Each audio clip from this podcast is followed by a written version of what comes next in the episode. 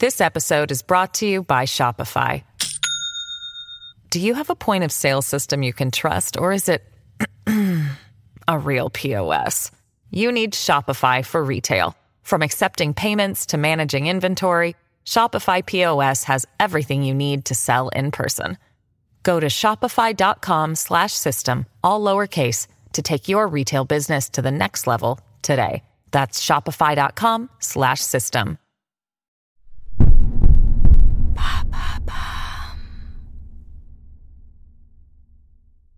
L'affaire Godard, un polar en haute mer, épisode 2, Bababam.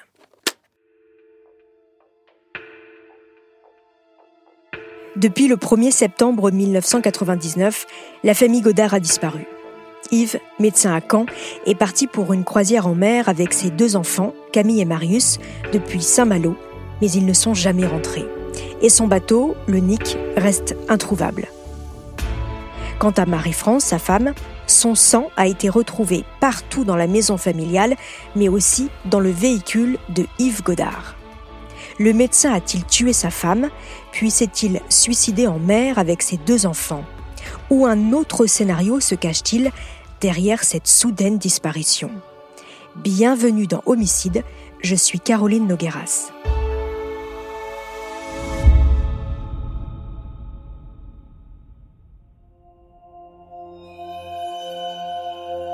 Pour essayer de comprendre ce qui a pu se passer, les enquêteurs vont devoir fouiller dans la vie des Godards, à commencer par celle du père de famille.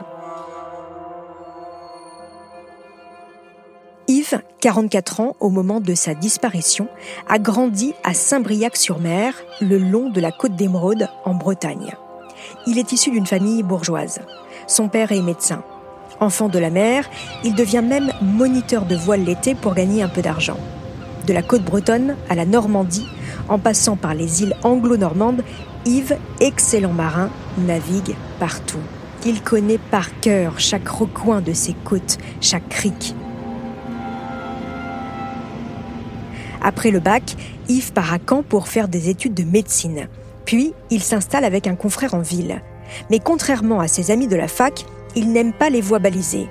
Le tout jeune docteur est attiré par les médecines alternatives et notamment l'acupuncture. Dans les années 80, c'est une discipline peu connue et considérée par beaucoup comme une science occulte.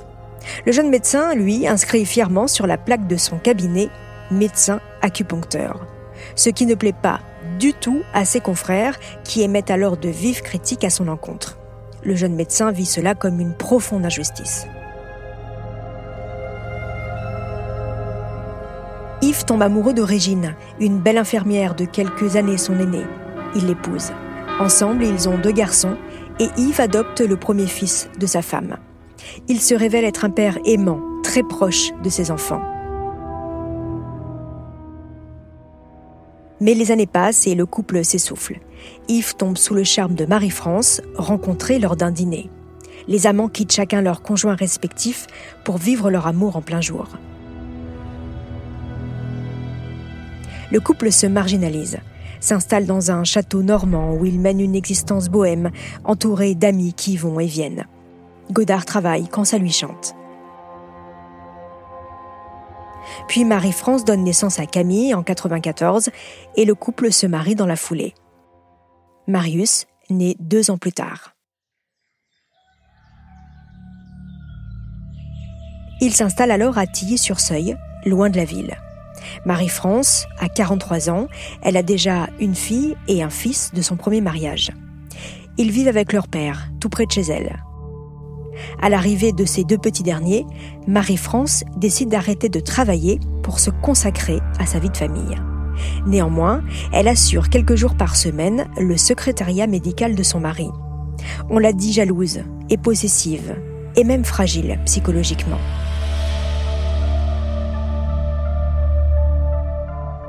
Yves s'est éloigné de ses fils aînés qui n'apprécient pas sa nouvelle femme. Il souffre de cette situation. Comme avec eux, à l'époque, le médecin est un père très présent pour les deux petits derniers. Le docteur Godard n'est décidément pas un généraliste comme les autres. Il n'a que faire des on et poursuit sa pratique de l'acupuncture. Il se forme également à l'homéopathie, la sophrologie. Désormais, il s'associe même à des radiesthésistes et des magnétiseurs. Il pratique l'hypnose et il s'intéresse aussi à la réincarnation. Bref, Yves Godard est un anticonformiste qui va le payer cher. En 1996, le couperet tombe. Il est condamné par le tribunal correctionnel pour pratique illégale de la pharmacie car il délivre lui-même des médicaments. L'ordre des médecins lui interdit d'exercer pendant trois mois. Est abattu. Il se sent incompris et considère qu'il a été condamné injustement. En tous les cas, cet événement malheureux va définitivement changer Godard. Puisque la société le rejette, il prend la décision de ne plus en accepter les codes. Il a entendu parler d'une organisation syndicale qui exhorte ses adhérents, étouffés par les charges sociales, à la désobéissance civile. La CDCA, la Confédération de défense des commerçants et artisans, qui revendique 200 000 adhérents. L'organisme est connu pour ses actions musclées, comme ce jour d'octobre 1995 où des manifestants mettent la ville de Bordeaux à feu et à sang. Écoutez ce reportage de TF1 à l'époque. Vers 16h, ce sont 3000 personnes qui se donnent rendez-vous près de la préfecture dans le centre-ville. Provocation, jet de pierre, très vite, le ton monte à nouveau. Et une heure plus tard, un groupe d'une dizaine d'hommes pénètre dans les locaux de cette caisse régionale d'assurance des commerçants elle sera à son tour dévastée par les flammes. À la tombée du jour, le centre de Bordeaux semble en état de siège. Les points de friction se multiplient et de nombreux feux sont allumés dans les principales artères de la ville. Godard rejoint cette organisation aux accents poujadistes et décide de ne plus payer ses cotisations sociales. URSAF, assurance maladie, il ne veut plus en entendre parler. Sur les conseils du leader de cette étrange organisation, le docteur Godard, confiant dans cette nouvelle famille qu'il s'est trouvée, ouvre des comptes bancaires dans des paradis fiscaux et organise son insolvabilité. Sa maison, son cabinet médical, ses différents biens immobiliers, rien n'est à son nom. Ses comptes en banque sont presque vides. Godard joue à un jeu dangereux c'est en tous les cas ce que vont découvrir les enquêteurs en fouillant dans son cabinet médical. Le médecin croule sous les lettres de relance d'huissier auxquelles il ne répond jamais. Depuis 1996, sa dette s'est accumulée. Il doit des sommes abyssales. À l'automne 1999, il est redevable de 2 millions de francs à l'administration fiscale, soit l'équivalent de 300 000 euros. La famille Godard est endetté jusqu'au cou. Hey, it's Kaylee Cuoco for Priceline. Ready to go to your happy place for a happy price? Well, why didn't you say so? Just download the Priceline app right now and save up to 60% on hotels. So, whether it's Cousin Kevin's Kazoo concert in Kansas City, go Kevin, or Becky's Bachelorette Bash in Bermuda, you never have to miss a trip ever again. So, download the Priceline app today. Your savings are waiting. Go to your happy place for a happy price. Go to your happy price, Priceline. Marie-France en souffre terriblement. C'est en tous les cas ce qu'elle écrit dans son journal intime, découvert par les gendarmes à leur domicile. Le couple va mal. Il s'est éloigné. Marie-France en a parlé à son psychiatre un psychiatre dont elle semble même être tombée amoureuse. Yves Godard confie à certains de ses amis le malaise qui s'est installé dans son couple. Autre élément particulièrement perturbant. Au cabinet du docteur Godard, son carnet de rendez-vous est totalement plein du 1er au 5 septembre. Mais alors, si Godard avait bien prévu cette sortie en mer, pourquoi avoir maintenu des consultations? Les gendarmes rappellent alors une par une chaque personne inscrite dans l'agenda et devinez quoi? Tout est faux. Aucune n'avait rendez-vous chez le médecin. Avec tous ces éléments, les enquêteurs en sont convaincus. Yves Godard a organisé sa fuite et il semble que Marie-France ne faisait pas partie de sa nouvelle vie. Il l'aurait donc tuée avant de disparaître les gendarmes n'ont alors qu'une obsession, retrouver le fugitif. Ils vont alors tenter de reconstituer les derniers jours de Godard avant sa disparition. Et là encore, les éléments troublants sont nombreux.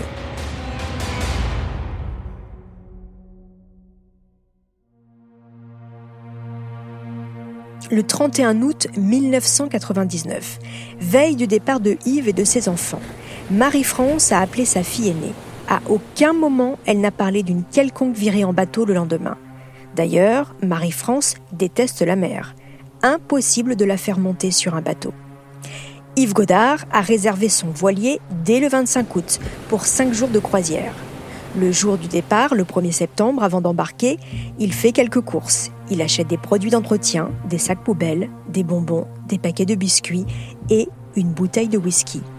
Pas vraiment les courses idéales pour se nourrir plusieurs jours en mer. L'après-midi, avec ses deux enfants, il quitte le port de Saint-Malo à bord du voilier Le Nick. Deux jours plus tard, en fin d'après-midi, il est contrôlé par une vedette des douaniers entre le Cap d'Erquy et le Cap Fréhel. L'un des douaniers est monté à bord pour un contrôle de routine. Depuis le pont, il dit avoir aperçu les jambes d'une fillette sur la banquette de la cabine qui semblait profondément endormie. Godard lui a expliqué qu'il faisait une petite croisière avec ses deux enfants jusqu'à Perros-Guirec.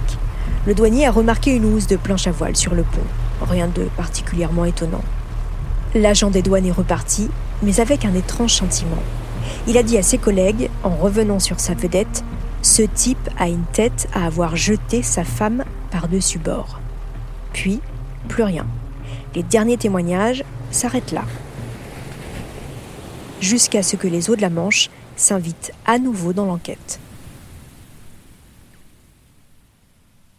Le 16 septembre 1999, 11 jours après la découverte du petit Zodiac. Ce sont des plaisanciers qui découvrent cette fois-ci un gilet de sauvetage appartenant au Nick, au large des îles anglo-normandes de Guernesey et d'Origny, à une centaine de kilomètres de la baie de Saint-Brieuc. Pas du tout à l'endroit où le Zodiac du Nick a été retrouvé. Mais ce n'est pas le plus étrange. 23 septembre 1999. Alors que le jour se lève sur la plage de Limbé, sur la côte anglaise, comme à son habitude, une vieille dame se promène elle aperçoit au loin un radeau de survie de couleur rouge, ce qui se gonfle automatiquement en cas de naufrage. Le radeau est immédiatement renvoyé en France. Il s'agit de celui du Nick. À l'intérieur, on y découvre un bâton de sucette et quelques éléments pileux, mais impossible de les exploiter. Fait inhabituel, le toit de toile du radeau a été découpé volontairement. Il a disparu. C'est désormais trois éléments du bateau loué par le médecin qui ont été retrouvés en mer.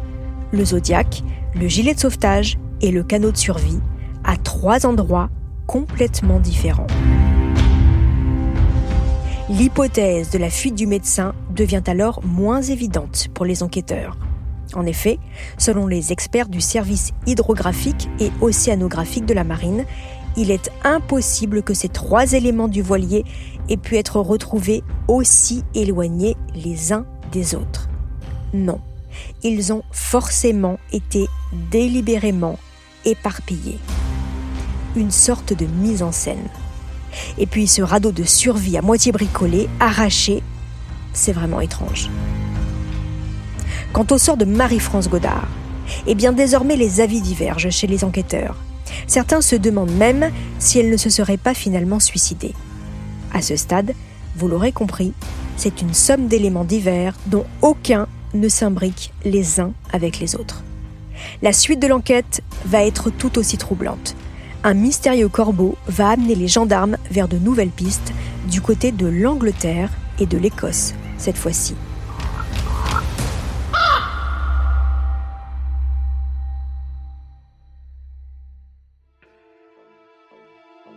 Mais cela, je vous le raconterai dans le troisième épisode de l'affaire Godard. En attendant, n'hésitez pas à me laisser des commentaires sur Apple Podcast ou Castbox.